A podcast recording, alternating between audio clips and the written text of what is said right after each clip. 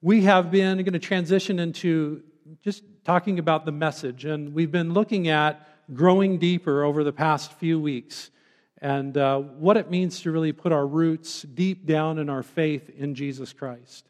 And and, and so this morning, uh, I'm going to do a little bit of a, a recap of some of the main areas that we've addressed, and then I also want to take a moment to add on one more that relates to our discipleship. I want to highlight one other area that really ties into what it means when we are discipling uh, with Jesus Christ. And and so um, we, we have this uh, thing that I've been putting up on the screen each week, and it says, a life that has roots deep into the life of Jesus produces the life that Jesus provides. And again, the idea behind that is that if we want to have a life that looks like Jesus' life, if we want to have the abundant life that Jesus can provide, we don't get that on our own. We don't just somehow will that into happening, or we don't even just read the Bible enough and somehow that happens. It's a whole being type of thing. Our roots of our life, the whole, uh, our, our whole internal being, our spirit, our soul, our mind, our body, all of it has to be rooted in the life of Jesus Christ. And, and then, then we begin to experience the life that Jesus can provide. It, it, it's, it's like a tree with the fruit, right? The fruit doesn't just show up on its own. It is produced out of the health of that whole tree, and especially the root system that goes down for that tree. And so that's really the idea that we've been focused on. So let me pray as we come to the Word and we look at ways in which we can go deeper with Jesus and the ways that this happens beneath the surface. The different ways that we disciple, apart from our prayer, apart from our Bible study, apart from Sunday mornings like this, how do we get beneath the surface so that we can deal with the issues that matter in terms of our discipleship? Lord, we bring to you ourselves. Um, this morning we have, that's the, the most that we have, the best thing we have to offer you is ourselves. It's the thing you want the most is ourselves. So, Lord, we... Come, and we just ask you, Holy Spirit, to teach us out of the Word this morning, uh, to search us, to know us. And Lord, help us to know you more through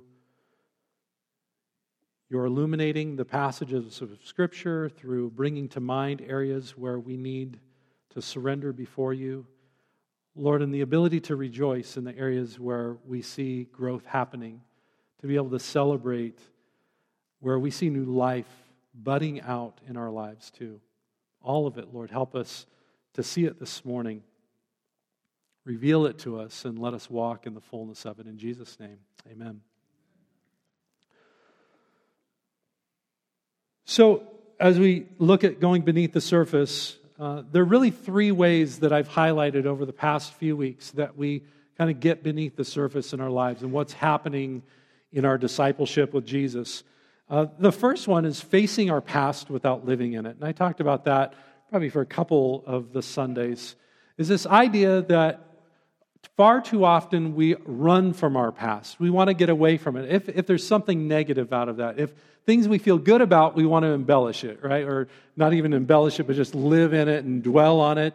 Uh, if you're Uncle Rico from Napoleon Dynamite, then you embellish the past, you know. I could have won state if, you know, I... Or I could have been an Olympic athlete, or whatever the story may have been. You can always embellish it a little bit. But but really, if it's good, we live there too much. If it's negative, we run away from it. And the truth is, in our discipleship, we, we really want to have a right perspective of our past. We want to understand what's happened in the past. But we have to put it in the context of being a new creation. Second Corinthians five seventeen, it's the Apostle Paul writing to the church in Corinth. He says, therefore, if anyone is in Christ, the new creation has come, the old has gone, the new is here. And that is an exciting gospel message. That is, that is wonderful news that we're a new creation in Christ, that the old is gone, the new is here. We are, we are ready to, to walk in this newness of life. And it's really at the heart of the gospel. It's what Jesus came to do, is bring new life and, and uh, bring us to the Father so that we could experience new life in Him. But what this means is that we begin a new life with a new spirit and, and, and a new relationship to our Heavenly Father and a, a new way of dealing with our, our sin and our burdens. What it doesn't mean is that our past no longer matters. What it doesn't mean is that we just take everything from the past and we shut the door on it, and now the only thing that matters is from the point that we become a Christian going forward. That, that's not even really possible, because we our mind isn't able just to get rid of stuff out of our mind. And when we try to, even, it becomes unhealthy. What happens is we, we suppress things, we push them down so that they don't come back up. And, and they do come back up, don't they? The most inopportune moments when we wish... You know, we could just get control of it, and then anger just busts up there. And what's the anger from? And oftentimes it's residual stuff from things that we haven't resolved, or things that, that aren't resolved within us. And so we begin this new life with a new spirit, new path forward, with the Holy Spirit empowering us to live in it. But again, we have to disciple out of that old life, those old habits, uh, the old mindsets. That's why in Romans twelve, one and two, he says, you need to be renewed in your mind. Well, we wouldn't have to be renewed if God just gave us a brand new mind all of a sudden, right? If we became a follower of Jesus and he goes, here's your new mind, you know, here's your new spirit, here's, here's you know, all the new thoughts, and you just get to have those. You know, boy, some of you are like, yes. You're like, yes, please do that, Jesus. Do it that way. It, that's not how it happens. It's a discipling process. It's a renewing of our mind. And, and so... what it means is that we put under our discipleship, we take a look at what has influenced us. How is the culture? How was I raised? How did that influence me to become the person that I am now? And does who I am now and those values and those things, do they reflect the values of the kingdom of God and what my heavenly Father looks like? Do they look like what Jesus looks like? How about my... my upbringing, my earthly parenting, and, and how I was brought up as, as a child? Does that reflect the image of God? Does it reflect the way that God has worked in my life? And in some things, so here's the other risk that we have, is just throwing it all out and saying, oh, it was all terrible, it was all bad. No, no, there were things that even if you had a difficult childhood or didn't have uh, parents who raised you in, in uh, Christian principles under Scripture, there's still things that you could learn. There's things that they modeled for you. In some ways, it's it's you know very likely there are some things they did that did model God's heart. And so we don't want to just get in this habit of just saying, well, it's all good or it's all bad, and, and that way we can just move on. No, we, we can't change what we're unaware of. So if we're unwilling to look at those things and put them under the discipleship of Jesus Christ and say, Lord, highlight for me areas where you want to change what's in me, what was given to me by my parents, what was given to me by my culture. Show me where you want to change me. Show me where you want to conform me more into the image of Jesus Christ. So here's the thing. We recognize it. We see what's in the past, but we don't live there. We don't have to live there, because new life in Jesus Christ doesn't, doesn't cause us or doesn't even allow us to have to live in our past. Those bonds, those, those things that restrained us, those things that don't reflect the image of Christ, Jesus says, I won victory over those on the cross. They no longer hold authority and power over you. You are no longer bound by them. You no longer have to live by them. You have the ability through the infilling of the Holy Spirit to be renewed in your mind, be renewed in your attitudes, be renewed in your understanding of how you should handle relationship, how you should handle finances, how you should handle Uh, forgiveness of others and yourself, how you should love. What does love look like? It's love in the kingdom of God is completely different than love in the culture around you. So all of these things, we, we learn from what was passed on to us, and we're not afraid of it. We're not afraid of looking at it. We're not afraid of exposing it all and just saying, Lord, this is this is what was given to me by the culture, by my family.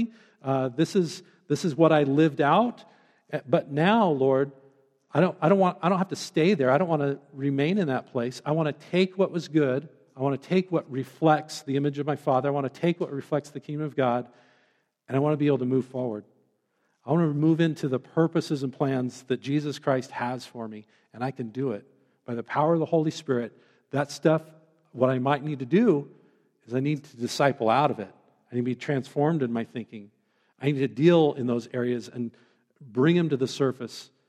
I need to pray over them. I need to invite somebody else to give me biblical counsel. How do I deal with this area? How do I mature out of that so that it doesn't be the way that dictates my way forward, but it truly can be just part of my past.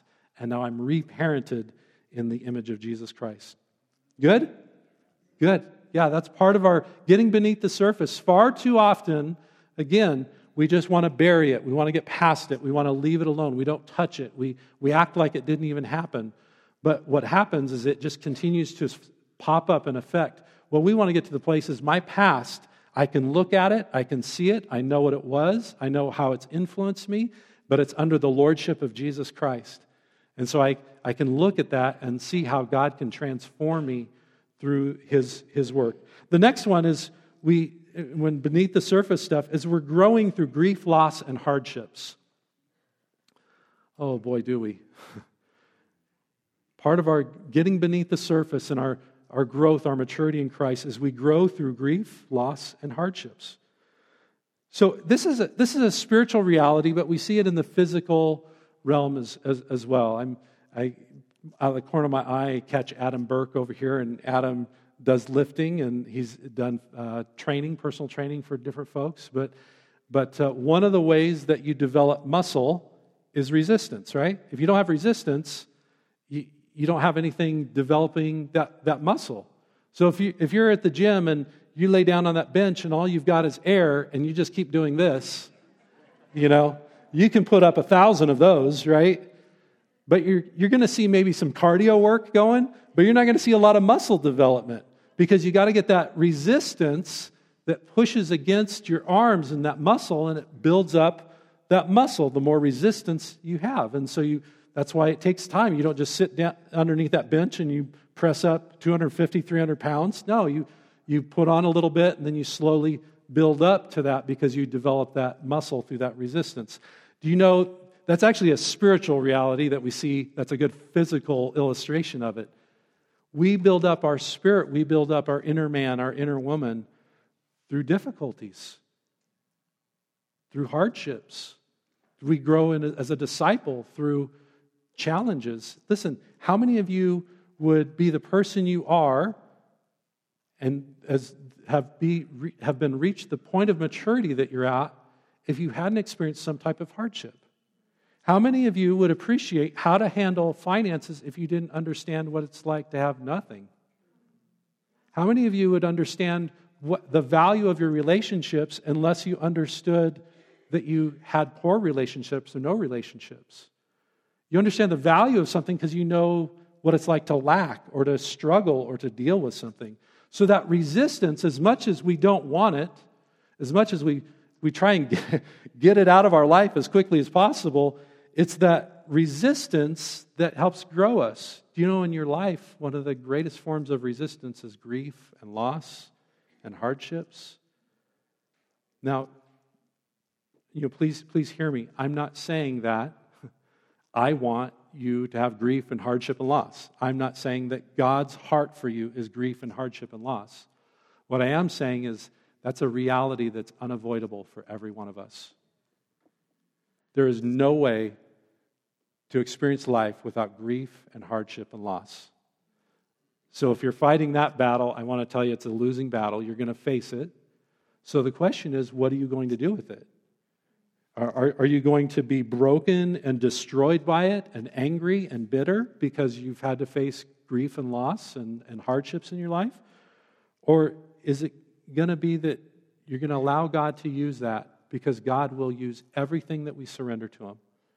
He will take it and He will use it to be able to form us on the inside and change us to be more loving people, to be more compassionate, to be more patient, to have insight about our, ourselves and about others around us. He will use anything that comes into our life so that we can know Him more and that He can be glorified, and so that we can be transformed more into His image. You know, you, all it takes is reading Scripture, uh, your prayer time, you look at church history, and, and you should be able to develop a good theology of, of grief and loss, a theology of suffering. Uh, most people, I would say, don't have a good theology of suffering, meaning we, we know it exists, we don't want it in our life, but we don't know where God fits into it. And we haven't really developed or thought that through. What is God's role in my grief and suffering? Oftentimes we want to run away from that question because we say, well, if if God's involved in it at all, I don't like him. If he's hurting, if if he's involved in any of my pain or any of my losses or any of my hardships, all I want to do is not know that, because it's helpful if I only see God in the light of all he wants to do is get me out of it. So the difficulty is that we have to develop that. You have to develop that, do the inner work of reading Scripture and spending time with Jesus to understand, where, God, where are you at in the midst of my suffering? Where are you at in the midst of my difficulties? And don't just make it up. Turn to the Word. Turn to spiritual counsel. Spend time in prayer and time and allow God to speak to you. Don't, don't just make it up on the fly, but take time to develop. God, where are you at in the midst of this? Let me give you at least part of a start of a theology, because it's right in Genesis chapter three. Here's where grief and loss begins. Genesis chapter three. This is God speaking to the woman. This is after they had sinned against God by being disobedient to him. And this is what he said will happen as a result of their disobedience. To the woman he said, I will make your pains in childbearing very severe. With painful labor you will give birth to children. And your desire will be for your husband, and he will rule over you. To Adam he said, because you listened to your wife and ate fruit from the tree about which I commanded you, you must not eat from it. Cursed is the ground because of you.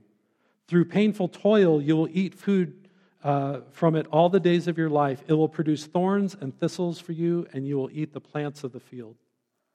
By the sweat of your brow, you will eat your food until you return to the ground, since from it you were taken, for dust you are, and to dust you will return. So you think, well, church is encouraging this morning. Listen, I want to give you a point of origin of where our grief and losses and pain comes from. It begins with our simple disobedience to God, and it's the same result today, our disobedience to God, to His Word, violating what He does in our life. But but there are things that are unavoidable in this life, and I know, because I've thought this through, I've said, wait, Jesus broke the curse. Jesus broke sin. He overcame death, and yes, that is absolutely true. You and I, if you're a follower of Jesus Christ, you will not live with the effects of the curse for eternity. When we go back to the ground and we are resurrected and we spend time with Him for all of eternity, we will not exp- uh, experience the effects of the curse. However, however, even though I'm a follower of Jesus Christ, I still feel the effects of it today. I still have to toil. I ha- still have to work and work through thorns and thistles. Uh, my here, here's the curse for, for women. One, women struggle with intimacy. You want to be known. You want to be cherished. Your, your desire, it says, is for your husband. If you are married, you that relationship of being fully known and, and very close and intimate. But here's what Scripture says. Part of the curse is it's on His terms. Meaning more often than not, you desire a greater level of intimacy or being known or closeness, and He usually feels like it's fine. However we are, we are. Things are things are good. How are you feeling, honey? Fine. Tell me fine. What does fine mean, right? We we use stereotypes, but there's a reason, generalities that exist. Part of that curse is the longing to be known, the longing to be close. He says, your desire will be for Him, but it will always be on His terms. This pain that exists, right? So that doesn't mean as followers of Jesus we submit fully into the curse and we just say, well, that's just the way it is. No, we say, listen, we're gonna we're gonna disciple and bring more of the kingdom to here. So men, don't, if you're married, don't turn to your spouse and say, I'm fine, and you just that's part of your curse.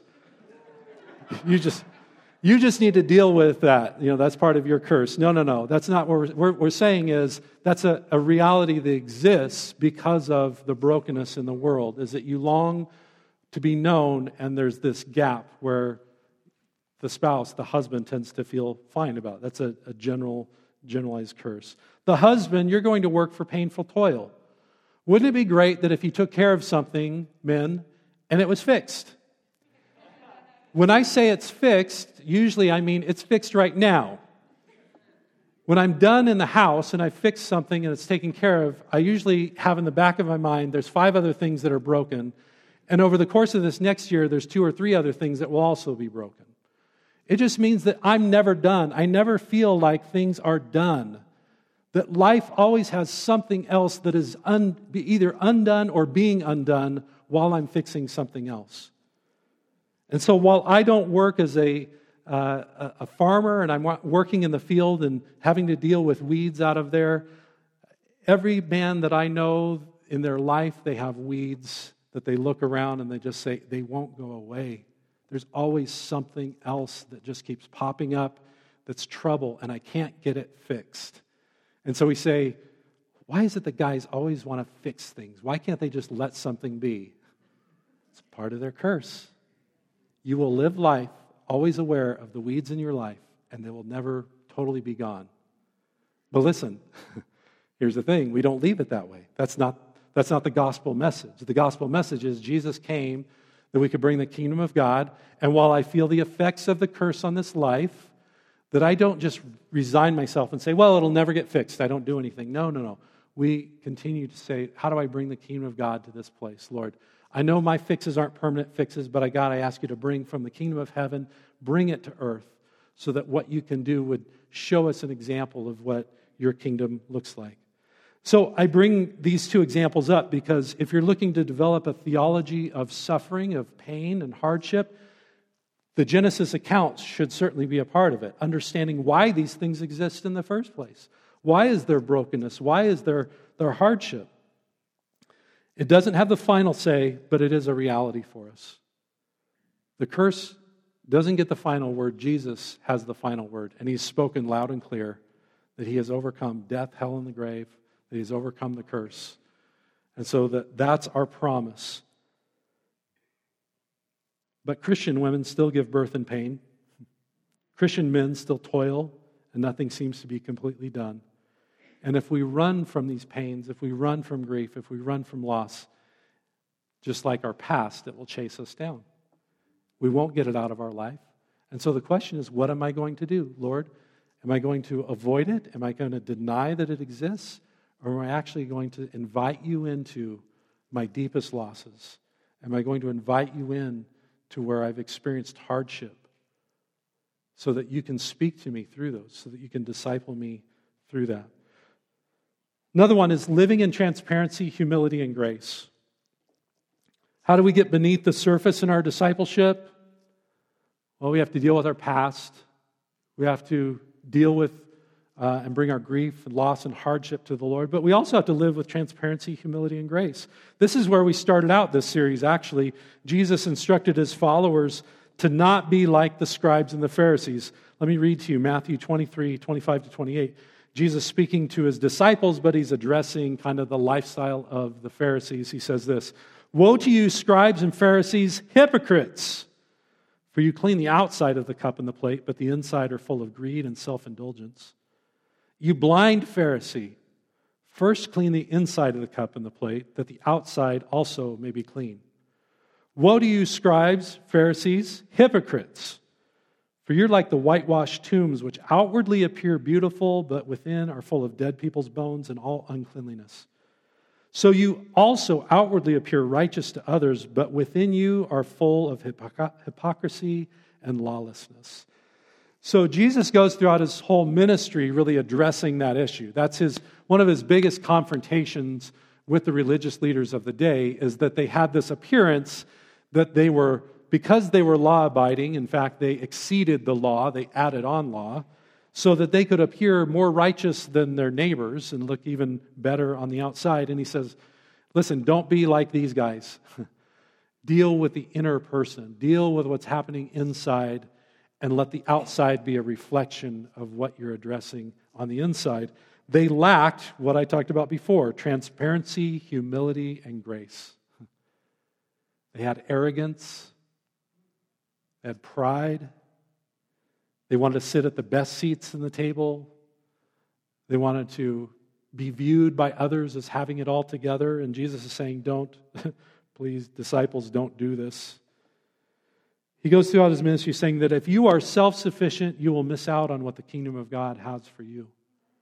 If you believe that everything you have is enough and it comes from within you, you're going to miss out on the best gifts, and that's what God has to bring to you. But if you, in transparency and humility, can say, Lord, I need you. Lord, without you, I'm blind. Without you, I'm I'm impoverished. I have I have nothing. You're the one that I need. In, the, in those moments, we'll be satisfied. Luke eighteen, he addresses this uh, again. He uses a parable in Luke eighteen, nine through fourteen. He said, he also told this parable to some who trusted in themselves that they were righteous and treated others with contempt. Two men went up to the temple to pray, one a Pharisee and the other a tax collector. The Pharisee, standing by himself, prayed thus, God, I have to use that voice of the Pharisee, God, God, I thank you that I'm not like other men, extortioners, unjust, adulterers, or even like this tax collector. I fast twice a week. I give tithes of all that I get. And that's where he ends his prayer. Very prideful and arrogant. But the tax collector, standing far off, would not even lift up his eyes to heaven, but beat his breast, saying, God, be merciful to me, a sinner. I tell you, this man went down to his house justified rather than the other. For everyone who exalts himself will be humbled, but the one who humbles himself will be exalted. If we're, if we're going to get to the inner life, if we're going to live freely and lightly, if we're going to live in a way that Jesus can bring that abundance, we have to live with transparency. We have, we have to live with humility. We have to live not with any sense of pretense that we've got it all together, but with this willingness just to say, Lord, anything that I have, and this is the last thing I want to highlight this morning before we close with an opportunity to respond. Anything that I have is a gift. Everything I have is grace. Lord, nothing within me. Lord, it's not from within my own life. I don't draw this stuff out of me. There's, there's not enough intelligence. There's not enough wealth. There's not enough uh, influence. There's, there's not enough righteousness that I muster up on my own. It's all from you. So living in humility, transparency. And I finish with just these last two minutes on this. Everything about the life we live in Christ is a gift. Everything we live in this life in Jesus Christ is a gift. It's grace. It's grace.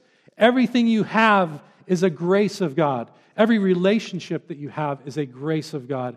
Every bit of su- uh, supply and, and, and giving that God has put into your life, it's by grace. I haven't earned it. You haven't earned it.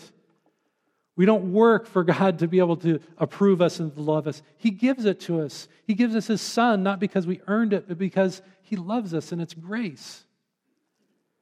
So when I talk about discipleship, I talk about beneath the surface, please hear me in this. We're not trying to earn our way to heaven. We're not trying to get a lineup of who's the most righteous and who's more discipled than the other disciple. That's not the direction we're going as a church. What we're saying is it's grace. It's all grace. Everything that God has given us, none of us are deserving of it. It's just by His mercy and His compassion. Everything about our life is a gift. We're graced with so many things. We don't earn the love. We don't earn salvation. We don't earn our way to heaven. It's grace. And so that, that allows us to live freely and lightly.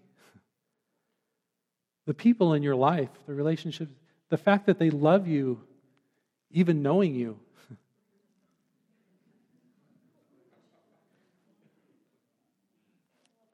I mean, I'm just saying, I know myself. I know myself. I know what I'm capable of. I've read Scripture.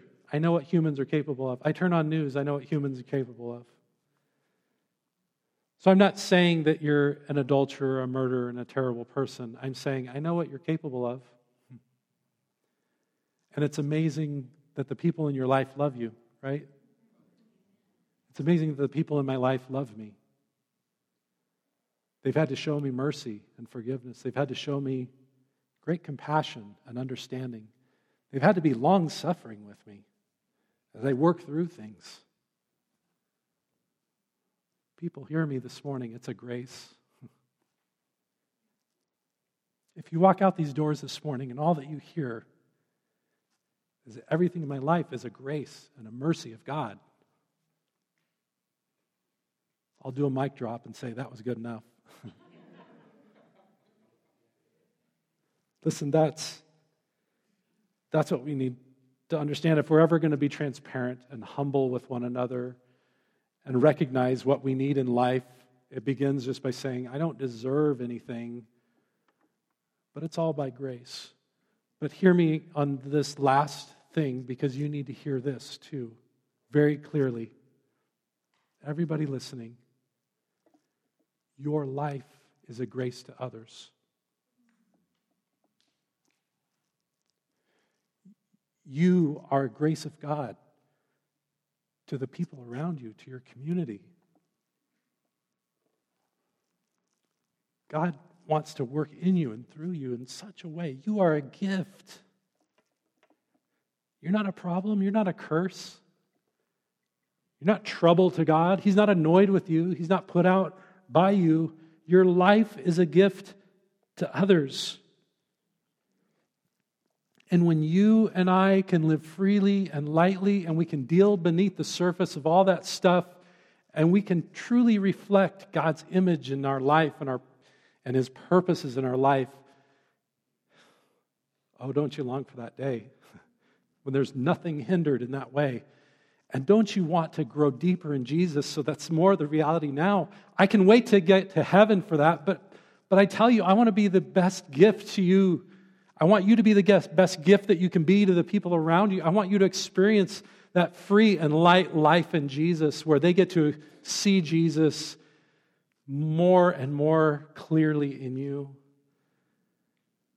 And so as you offer the gift of yourself, people would see you and just say, oh, what a gift. What a gift you are to my life.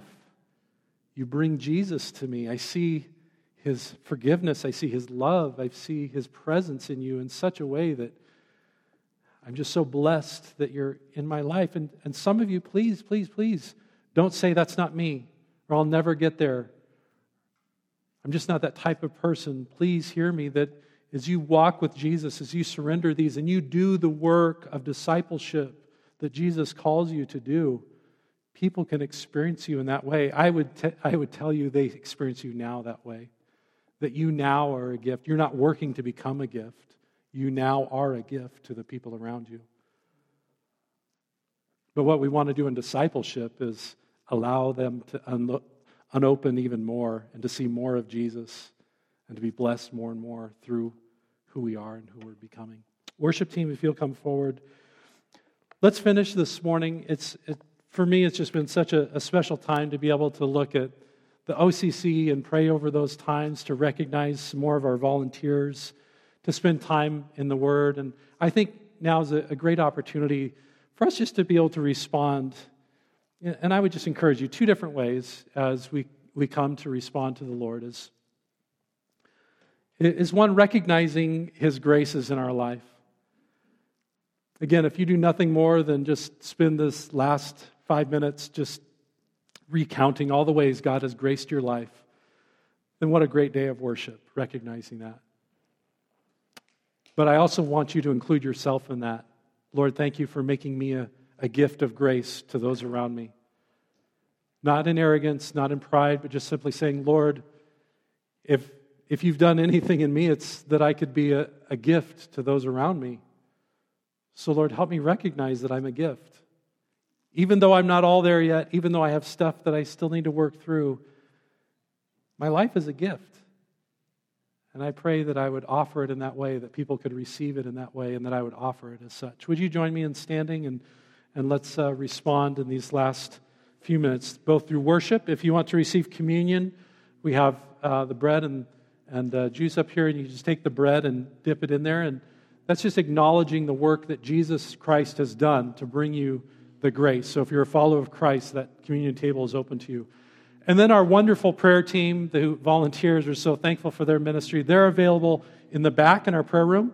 And so, um, again, if God is just stirring in you something to respond in prayer. If you need healing, we know a number of folks who are just kind of dealing with some sickness here that's kind of spreading throughout the valley, the flu and cold stuff.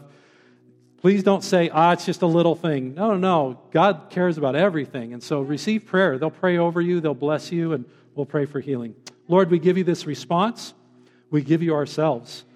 Thank you, Father, for gracing our lives and then allowing us to be a grace and a blessing to others. Lord, we, we are committed to doing the work of discipleship. We're committed to allowing you to get in the innermost being of who we are as men and women in Christ, and to transform us by using our past, by using hardship, by allowing us to be transparent and humble before you. Lord, we give you ourselves. Be glorified in your name. Amen.